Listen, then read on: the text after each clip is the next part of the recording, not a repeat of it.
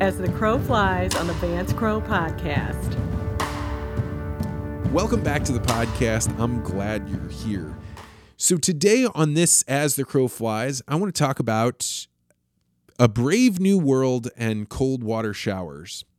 I've been doing these cold water showers and I've really embraced the experience. And I've heard from so many listeners that they have gotten visions that I feel really confirmed about this. I thought it was just an experience that I was having. But because so many of you have written me and told me about that, we've talked about it a ton in the network, then I realize there's something to this and there's something important.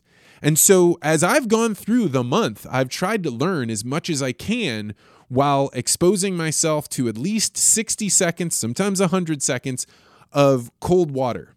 Now, if you're one of those people that hasn't tried this yet, I want to tell you a little bit about the experience because you could be like, "No, that's dumb. I don't want to do it. I know what it's like to be cold and I don't I don't want to be cold." But there's a lot more going on here. Not only do you get to have this vision of this thing that says, "Why am I willing to endure this suffering?" Well, it must be for this thing. But also, while you're inside of that cold water during those 60 seconds, you begin to realize that you do have control over all of those voices of resistance that are trying to talk you out of doing the thing that you committed to doing.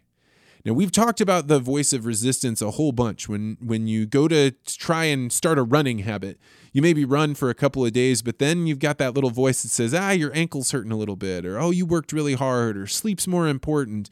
And so you start to give up on those commitments because those voices have given you the excuse that you needed to uh, let yourself off the hook. Now, I'm not one of those people that thinks that you should be just battering yourself at all times, but I do think you have to keep yourself in check. And one of the ways that I have found that the cold water showers has impacted me is that there's no getting around this. You either did it or you didn't do it. And if you did it, you did it because you chose to do it. You overcame the voices of resistance and you did something important. And what that does is it makes it that when you go to turn the warm water back on, after you've had the water all the way on cold, you don't need the water to be nearly as hot as you did before you started doing cold water showers. You realize that your set point is a different level, and the things that used to make you feel like you were uncomfortable doing now all of a sudden don't seem that bad. And it starts helping you grab that sort of confidence that, yeah, I can overcome whatever this small challenge is in front of me to start fixing the problems that are getting in my way. And so for me, the cold water shower not only has shown me visions, but it's also helped me to see hey, I should be okay with being uncomfortable because to get things I want, I'm going to have to move out of my comfort zone. And just yesterday, I was listening to a video from the Academy of Ideas. I would highly recommend going to check out that channel. They talk about philosophy and philosophers and how their various ideas fit into current culture. It's very well done. But one of the things that I took away from his conversation about the difference between A Brave New World, written by Huxley, and George Orwell's 1984 was that Huxley believed something totally different than Orwell. Orwell thought that we would be moved to a totalitarian government because we would be forced there. It would be done through surveillance and pain and all sorts of negative things that would push us there.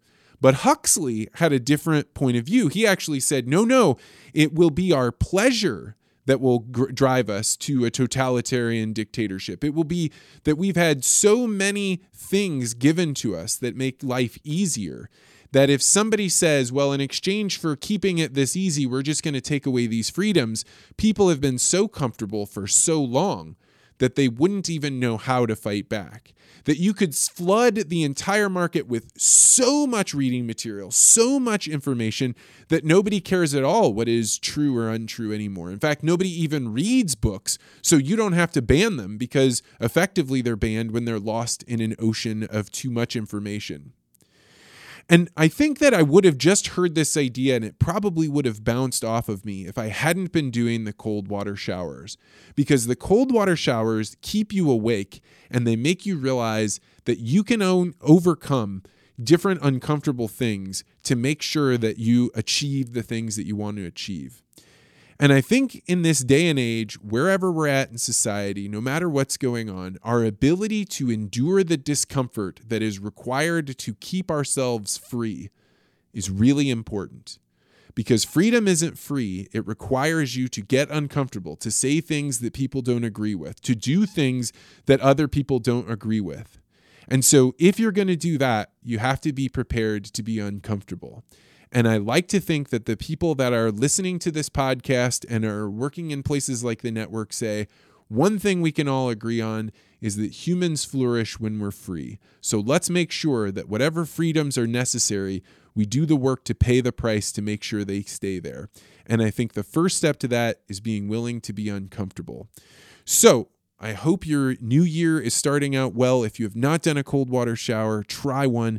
Know that I would love to hear from you. You can always DM me on Twitter about your experience, or you can join the network.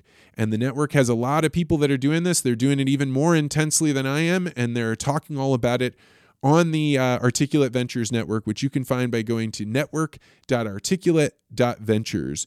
Also, just as a quick aside, if you have a VR headset, we've been doing office hours at usually 3 p.m. Central.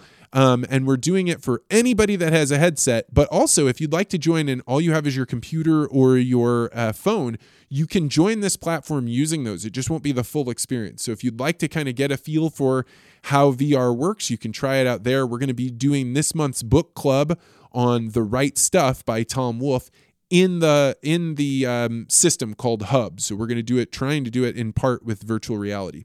So hope you're doing great. Thanks for listening, and we'll be back next week with more interviews. I hope to see you in the network. Ah, ah, ah!